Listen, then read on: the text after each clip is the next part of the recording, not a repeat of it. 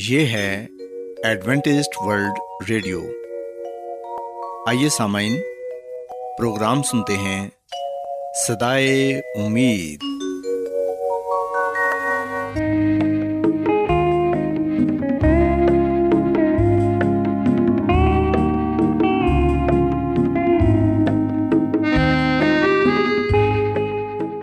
سامعین، پروگرام صدائے امید کے ساتھ میں آپ کی میزبان فرا سلیم اور صادق عبداللہ خان آپ کی خدمت میں حاضر ہیں۔ ہماری طرف سے آپ تمام سامعین کی خدمت میں آداب۔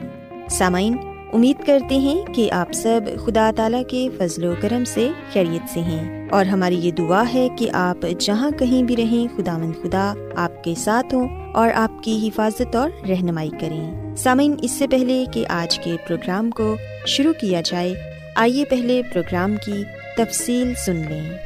پروگرام کا آغاز ایک گیت سے ہوگا اور اس کے بعد خاندانی طرز زندگی کا پروگرام فیملی لائف سٹائل آپ کی خدمت میں پیش کیا جائے گا، اور سامعین پروگرام کے آخر میں خدا تعالیٰ کے پاک کلام سے پیغام پیش کیا جائے گا۔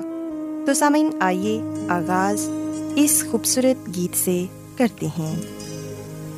دل جس نے مسیح کو دیا ہے نہیں، وہ پریم کی ریت کو کیا جانے۔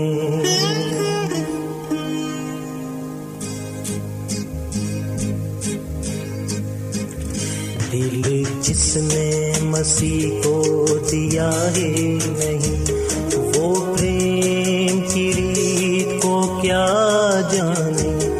دکھ درد نہیں دکھیوں کا جسے، وہ سچی پریت کو کیا جانے۔ دل جس نے مسیح کو دیا ہے نہیں، وہ پریم کی ریت کو کیا جانے۔ دکھ درد وہ سچی پریت کو کیا جانے۔ دل جس نے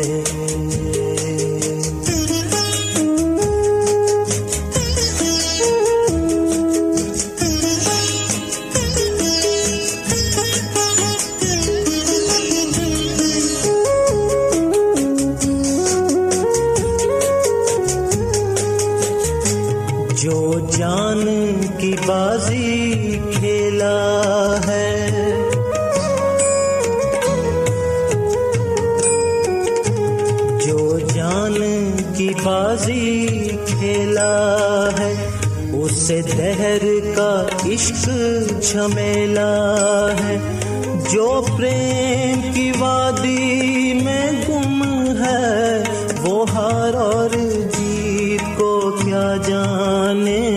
دل جس نے مسیح کو دیا ہے نہیں، وہ پریم کی ریت کو کیا جانے۔ دل جس نے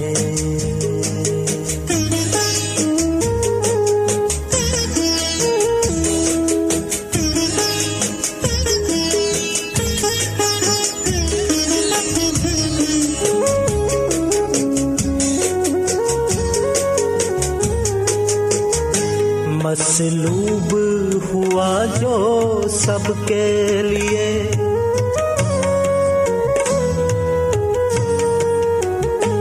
مسلوب ہوا جو سب کے لیے، ہم اس کی پریت سے شاد ہوئے، جو امید ہے اپنے مطلب کا، کوئی ایسے امید کو کیا جانے۔ دل جس نے مسیح کو دیا ہے۔ سامعین، خداوند کی تعریف میں ابھی جو خوبصورت گیت آپ نے سنا، یقیناً یہ گیت آپ کو پسند آیا ہوگا۔ اب وقت ہے کہ خاندانی طرز زندگی کا پروگرام فیملی لائف سٹائل آپ کی خدمت میں پیش کیا جائے۔ سامعین، آج کے پروگرام میں میں آپ کو یہ بتاؤں گی کہ بیجا تنقید اور طنز کی وجہ سے بچے کس طرح ڈپریشن کا شکار ہو جاتے ہیں، ان میں خود اعتمادی نہیں رہتی اور وہ اپنے آپ کو اور وہ اپنے آپ کو کمتر خیال کرنے لگ جاتے ہیں۔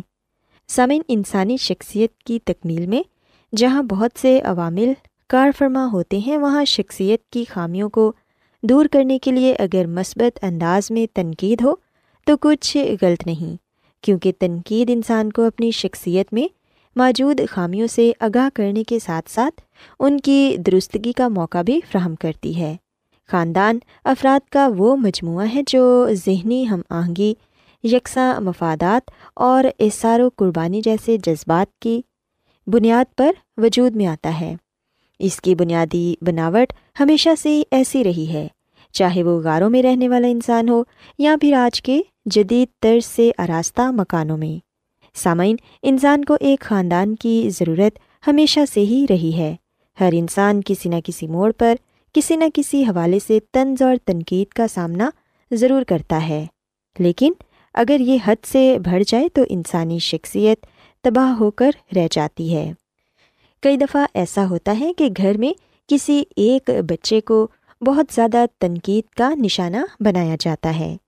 اس کا مقابلہ گھر میں موجود دوسرے بہن بھائیوں سے کیا جاتا ہے اور یہ کہا جاتا ہے کہ وہ تم سے زیادہ قابل اور بہترین صلاحیتوں کا مالک ہے۔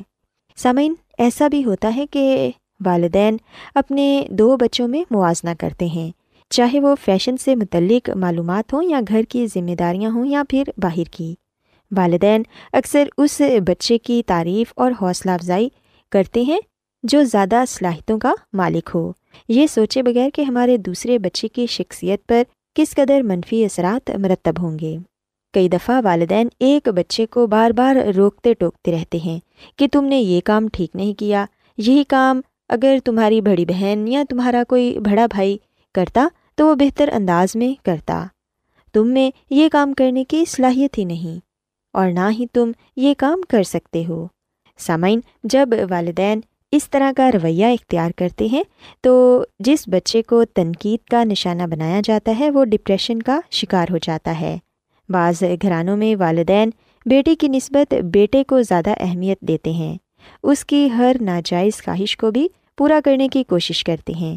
ان کی کوشش ہوتی ہے کہ بیٹے ان کے بڑھاپے کا سہارا ہیں جنہوں نے ان کو کما کر دینا ہے، جبکہ بیٹیوں میں ایسی کوئی صلاحیت ہی نہیں کہ وہ والدین کا سہارا بنیں، یا تنزن یہ بھی کہا جاتا ہے کہ انہوں نے کون سا کما کر لانا ہے۔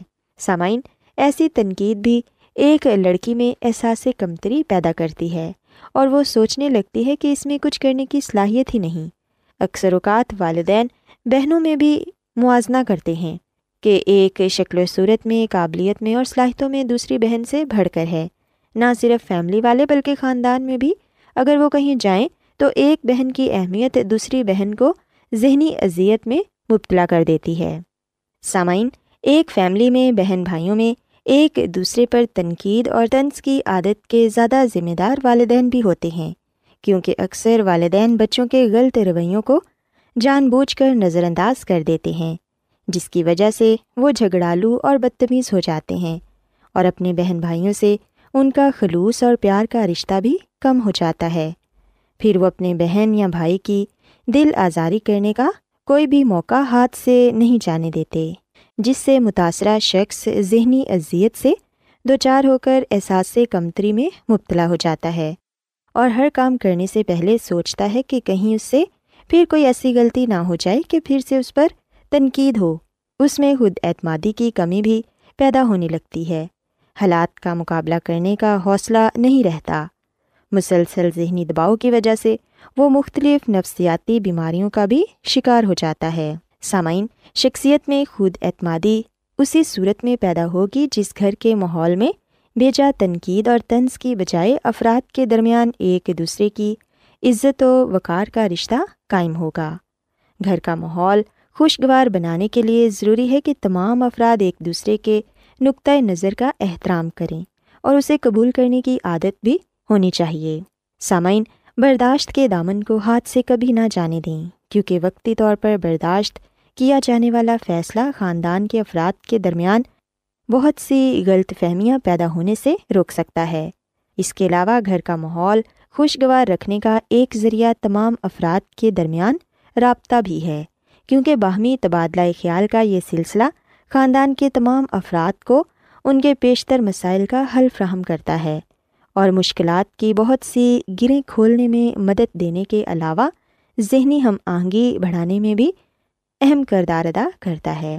سامعین، آج کی مصروف ترین زندگی میں لوگوں کے پاس ایک دوسرے کے لیے وقت دینے کا بھی موقع نہیں ملتا، جس کی وجہ سے خاندان کے افراد کے درمیان رنجشوں کی ایک زنجیر سی بنتی چلی جاتی ہے۔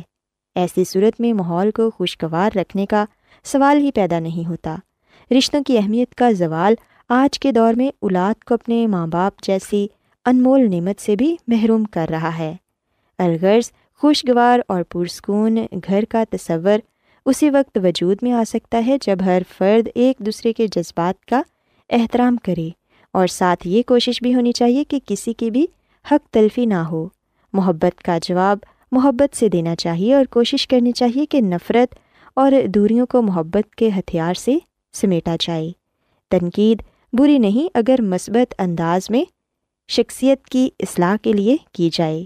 سامعین، اگر ان تمام اصولوں پر عمل کیا جائے تو کسی بھی خاندان یا گھر کے ماحول کو خوشگوار رکھنا مشکل نہیں، کیونکہ یہی وہ چھوٹی چھوٹی باتیں ہیں جن کا خیال کرتے ہوئے ہم نہ صرف خاندان بلکہ ایک قوم کی صورت میں بھی ترقی اور کامیابی کے راستے پر گامزن ہو سکتے ہیں، اور آپس میں محبت، احسار، قربانی، رشتوں کا احترام اور قدر و اہمیت کو بخوبی اجاگر کر سکتے ہیں۔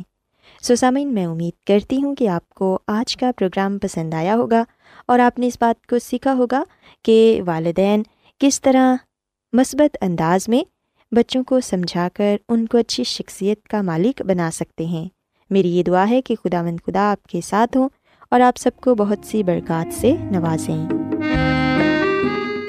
کیا آپ بائبل کی مقدس پیشن گوئیوں اور نبوتوں کے سربستہ رازوں کو معلوم کرنا پسند کریں گے؟ کیا آپ دنیا کے ایسے رجحانات کے باعث پریشان ہیں جو گہری تاریکی کا اشارہ دیتے ہیں؟ ایڈوینٹسٹ ورلڈ ریڈیو سنتے رہیے، جو آپ سب کے لیے صدائے امید ہے۔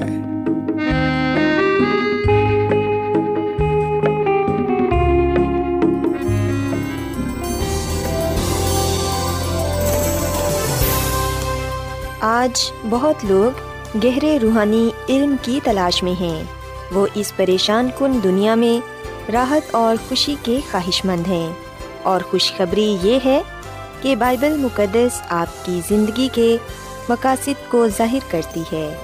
اے ڈبلیو آر پر ہم آپ کو خدا کا کلام سکھاتے ہیں جو اپنی گواہی آپ ہے۔ خط لکھنے کے لیے آپ ہمارا پتہ نوٹ کر لیں۔ انچارج پروگرام صدائے امید، پوسٹ باکس نمبر بتیس، لاہور، پاکستان، اور ہمارا ای میل ایڈریس ہے Urdu at A W R dot O R G. سامعین، آپ ہمارا پروگرام انٹرنیٹ پر بھی سن سکتے ہیں۔ ہماری ویب سائٹ ہے W W W dot A W R dot O R G. Adventist World Radio کی جانب سے پروگرام صدائے امید پیش کیا جا رہا ہے۔ سامعین، اب وقت ہے کہ خداوند کے الہی پاکلام میں سے پیغام پیش کیا جائے۔ آج آپ کے لیے پیغام خدا کے خادم عظمت ایمینول پیش کریں گے۔ خداوند یسوع مسیح کے نام میں آپ سب کو سلام۔ مسیح میں میرے عزیزو، اب وقت ہے کہ ہم خداوند کے کلام کو سنیں۔ آئے ہم اپنے ایمان کی مضبوطی اور ایمان کی ترقی کے لیے خداوند کے کلام کو سنتے ہیں۔ مسیح میں میرے عزیزو، جیسا کہ کل ہم نے گزشتہ دن اس بات کو ہم نے دیکھا کہ ہم اپنا خزانہ آسمان پر کس طرح جمع کر سکتے ہیں، سو آج ہم اسی بات کو آگے لے کر چلیں گے اور بائبل مقدس میں سے ایک ایسی شخصیت کی زندگی پر گرخوز کریں گے جس نے اپنا خزانہ آسمان پر جمع کیا۔ ہم دیکھیں گے کہ کس طرح اس خدا کے بندہ نے، خدا کے خادم نے اپنے لیے آسمان پر مال جمع کیا۔ مسیح میں میرے عزیزو، خداوند یسوع مسیح نے کہا، اپنے واسطے زمین پر مال جمع نہ کرو جہاں کیڑا اور زنگ خراب کرتا ہے اور جہاں چور نقب لگاتے اور چراتے ہیں، بلکہ اپنے لیے آسمان پر مال جمع کرو جہاں نہ کیڑا خراب کرتا ہے اور نہ زنگ اور نہ وہاں چور نقب لگاتے اور چراتے ہیں۔ متی کی انجیل چھٹا باب انیسویں اور بائیسویں آیت۔ سو مسیح میں میرے عزیزو، خداوند کے کلام میں ہم دیکھتے ہیں کہ مسیح یسو کا یہ فرمان ہے، مسیح یسو نے اپنے شاگردوں سے یہ بات کہی، اور آج یہ کلام، یہ ہدایت، یہ نصیحت میرے لیے اور آپ کے لیے ہے۔ جیسا کہ ہم جانتے ہیں کہ پرانے وقتوں میں بلکہ آج بھی ایسا ہی ہے کہ لوگ اپنا مال، چاہے وہ اناج کی صورت میں ہو، چاہے وہ سونے کی صورت میں ہو، روپے پیسے کی صورت میں ہو، ہم دیکھتے ہیں کہ لوگ بڑا سنبھال کر انہیں رکھتے ہیں اور ان کی حفاظت کرتے ہیں، مشکل وقت آنے پر انہیں استعمال میں بھی لاتے ہیں۔ سو مسیح یسوع نے اس بات کو ہمارے ساتھ بیان کیا کہ جیسے آپ اپنا اناج بڑا سنبھال کر رکھتے ہیں، بڑی حفاظت سے رکھتے ہیں تاکہ کہیں اس کو کیڑا نہ لگ جائے، کہیں وہ خراب نہ ہو جائے، یا جس طرح آپ سونا بڑا سنبھال کر رکھتے ہیں تاکہ کہیں وہ خراب نہ ہو جائے، اسے زنگ نہ لگ جائے، اور پھر یہ کہ ہر وقت آپ کا دھیان آپ کی قیمتی اشیاء پر ہی لگا رہتا ہے، چاہے آپ گھر سے ہی کیوں نہ بڑے دور ہوں، پھر بھی آپ اس بات کو یاد رکھتے ہیں کہ فلاں جگہ پر میرا مال ہے، میری قیمتی چیز ہے، یہ چیز ہے، اور یہ کہ وہ خراب نہ ہو جائے۔ سو مسیح یسوع ہمیں کہہ رہے ہیں کہ جس طرح ہمارا دن رات اس مال پر دھیان رہتا ہے، اسی طرح ہمارا دن اور رات دھیان خدا کے کلام پر لگا رہے۔ شریعت کی یہ کتاب تیرے منہ سے نہ ہٹے، بلکہ دن اور رات تیرا اسی پر دھیان رہے۔ بہت سے لوگ کہتے ہیں کہ کیوں آسمان پر مال جمع کرنا ضروری ہے، کس طرح آسمان پر مال جمع کیا جا سکتا ہے؟ جب ہم بینک میں پیسے جمع کروانے جاتے ہیں تو یقیناً ہمیں وہاں پر اکاؤنٹ کھلوانا پڑتا ہے اور پھر وہاں پر رقم بھی دینی پڑتی ہے تاکہ محفوظ رہے۔ یاد رکھیں کہ جس مال کی یا جس خزانے کی مسیح یسوع بات کر رہے ہیں وہ روحانی ہے، اور اس دنیا میں ہم کام کرتے ہیں اس خزانے کے لیے، پر وہ جمع ہوتا ہے آسمان پر۔ اور یاد رکھیے گا، متی کی انجیل کے چھٹے باب کے مطابق جو ہم خیرات دیتے ہیں، بے شک وہ ہم لوگوں کو دیتے ہیں، غریبوں کو دیتے ہیں، یتیموں کو، محتاجوں کو، بیواؤں کو، لیکن اس کا جو اجر ہے وہ ہمیں آسمان سے ملتا ہے۔ وہ جو روپے پیسہ ہم غریبوں پر لگا رہے ہیں بھلائی کے کام کے لیے، دوسروں کی برکت کا باعث ہونے کے لیے، ہم دیکھتے ہیں کہ اس عمل میں ہمارا جو خزانہ ہے آسمان پر جمع ہوتا ہے۔ پھر دعا، روزہ، یہ بھی آسمان پر خداوند کے حضور جا پہنچتی ہیں۔ بزرگ نوح کے بارے میں ہم پڑھتے ہیں پیدائش کی کتاب کے چھٹے باب کی پانچویں آیت تا چودھویں آیت تک۔ خدا کا کلام ہمیں بتاتا ہے کہ خدا نے بزرگ نوح کو چنا اور اسے اپنی خدمت کے لیے بلایا۔ بزرگ نوح کو یہ حکم دیا گیا کہ وہ ایک کشتی بنائے، اور مسیح میں میرے عزیزو، خداوند خدا نے بزرگ نوح کے ساتھ جو کلام کیا وہ بڑا حیران کن تھا۔ وہ یہ تھا کہ دیکھ، میں خود زمین پر پانی کا طوفان لانے والا ہوں تاکہ ہر بشر کو جس میں زندگی کا دم ہے دنیا سے ہلاک کر ڈالوں، اور سب جو زمین پر ہیں مر جائیں گے۔ پیدائش کی کتاب کے چھٹے باب کی سترویں آیت میں یہ لکھا ہے۔ سو یہ کلام ناقابل یقین تھا، پر ناقابل یقین پر یقین کرنا تھا۔ یاد رکھیے گا کہ اس وقت بارش کا کوئی وجود نہیں تھا، اور اس وقت کے ماہرین دعویٰ کرتے تھے کہ آسمان سے نیچے پانی آنا ناممکن ہے۔ وہ کہتے تھے یہ کیسے ہو سکتا ہے کہ آسمان سے پانی آئے، کیونکہ انہوں نے کبھی آسمان سے بارش کو یعنی کہ پانی کو آتے نہیں دیکھا تھا۔ سو بزرگ نوح کے دور سے، پانی کے طوفان کے وقت سے بارشوں کا آنا شروع ہوا، تب سے آغاز ہوا، جبکہ اس سے پہلے اس کا وجود نہ تھا۔ اسی میں میرے عزیزو، اب بزرگ نوح نے کس طرح آسمان پر اپنے لیے خزانہ جمع کیا؟ سوال یہاں پر یہ پیدا ہوتا ہے، کشتی جو اس نے بنائی وہ تو زمین پر تھی، وہ تو اس دنیا میں تھی، تو پھر اس نے کیسے مال اپنا آسمان پر، اپنا خزانہ آسمان پر جمع کیا؟ یاد رکھیں، بزرگ نوح اپنا وقت، اپنے وسائل کشتی بنانے میں لگاتے ہیں۔ اگر بزرگ نوح چاہتے تو وہ اپنا وقت، اپنے وسائل، اپنا گھر بنانے میں صرف کر سکتے تھے۔ اگر وہ چاہتے تو وہ جو کچھ ان کے پاس تھا وہ کشتی کے لیے صرف نہ کرتے، پر انہوں نے اپنا سارا وقت، اپنے سارے وسائل، جو کچھ ان کے پاس تھا وہ خدا کے حکم میں لگا دیا، کشتی بنانے کے لیے لگا دیا۔ اب جو وقت انہوں نے لگایا، جو خدمت انہوں نے کی، جو وسائل انہوں نے استعمال کیے، وہ لوگوں کی نظروں میں تو کچھ بھی نہیں تھے، لیکن وہ خزانے کی صورت میں آسمان پر جمع ہوئے۔ مسیح میں میرے عزیزو، خدا کا حکم ماننا، قربانی چڑھانے سے بہتر ہے۔ جب ہم خدا کا حکم مانتے ہیں تب ہم اپنا خزانہ آسمان پر جمع کرتے ہیں، ہم آسمان سے اپنے لیے جر پاتے ہیں۔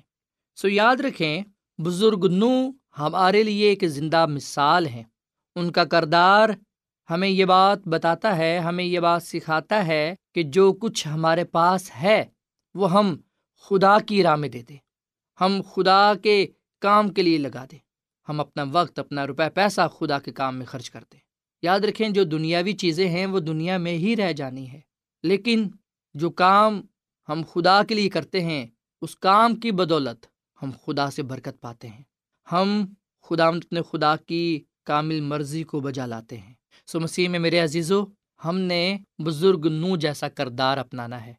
آج بھی پیغام دیا جا رہا ہے کہ توبہ کر لیں، مسیح یسوع پر ایمان لے آئیں، کیونکہ یہ دنیا آگ سے تباہ ہونے والی ہے۔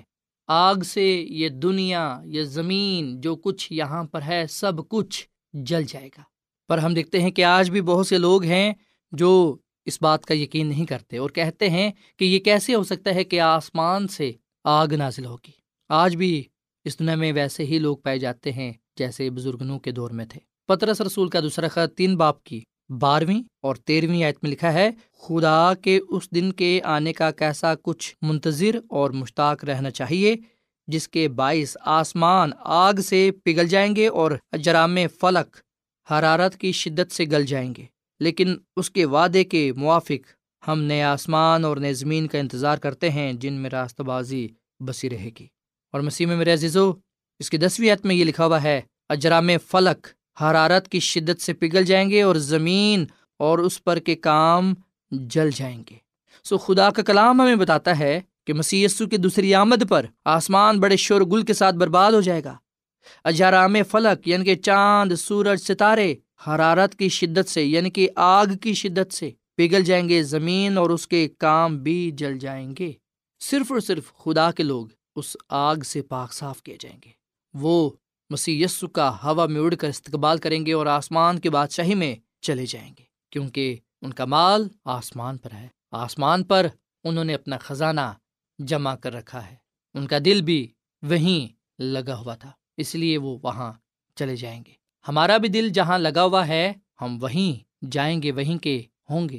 اگر ہمارا دل دنیا پر لگا ہوا ہے تو پھر ہم دنیا کے ہیں اور دنیا میں ہی رہ جائیں گے، پر اگر ہمارا دل آسمان پر لگا ہوا ہے، اگر ہمارا خزانہ آسمان پر جمع ہے تو پھر ہم آسمان پر ہی جائیں گے۔ سوال یہ پیدا ہوتا ہے کہ میرا دل کہاں پر لگا ہوا ہے، میرا خزانہ کہاں کہاں جمع ہے، آسمان پر یا اس دنیا میں؟ آئے ہم سوچیں، آئے ہم دیکھیں کہ ہم اس دنیا میں کیسی زندگی گزار رہے ہیں۔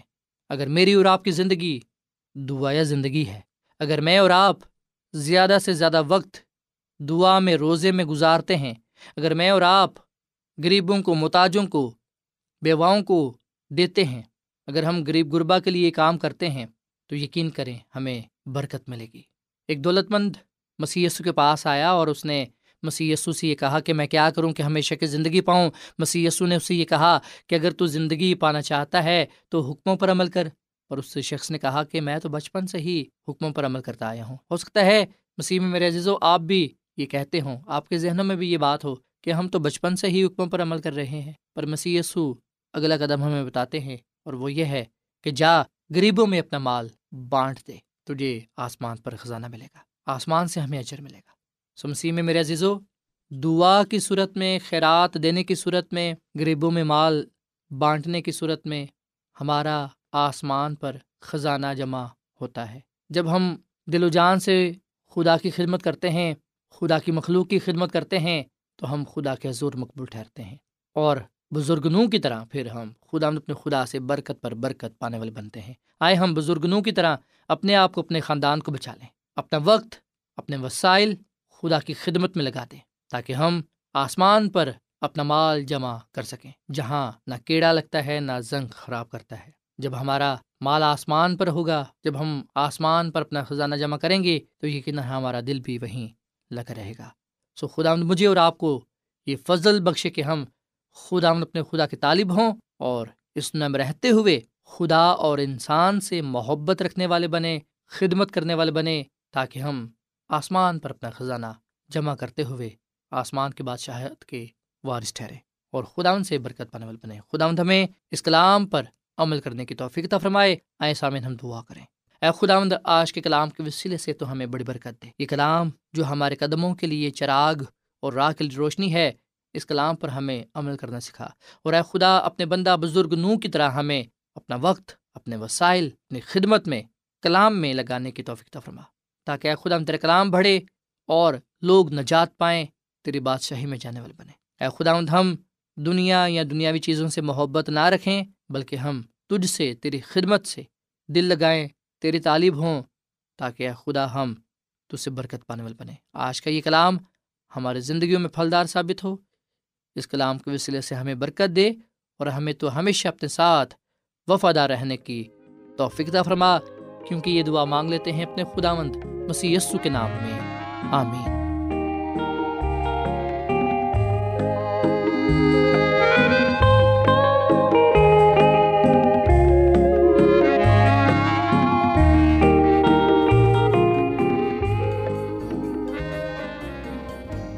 روزانہ ایڈوینٹسٹ ورلڈ ریڈیو چوبیس گھنٹے کا پروگرام جنوبی ایشیا کے لیے اردو، انگریزی، پنجابی، پشتو، سندھی اور بہت سی زبانوں میں پیش کرتا ہے۔ صحت، متوازن خوراک، تعلیم، خاندانی زندگی اور بائبل مقدس کو سمجھنے کے لیے ایڈوینٹسٹ ورلڈ ریڈیو ضرور سنیے۔ یہ ریڈیو آپ کی فکر کرتا ہے۔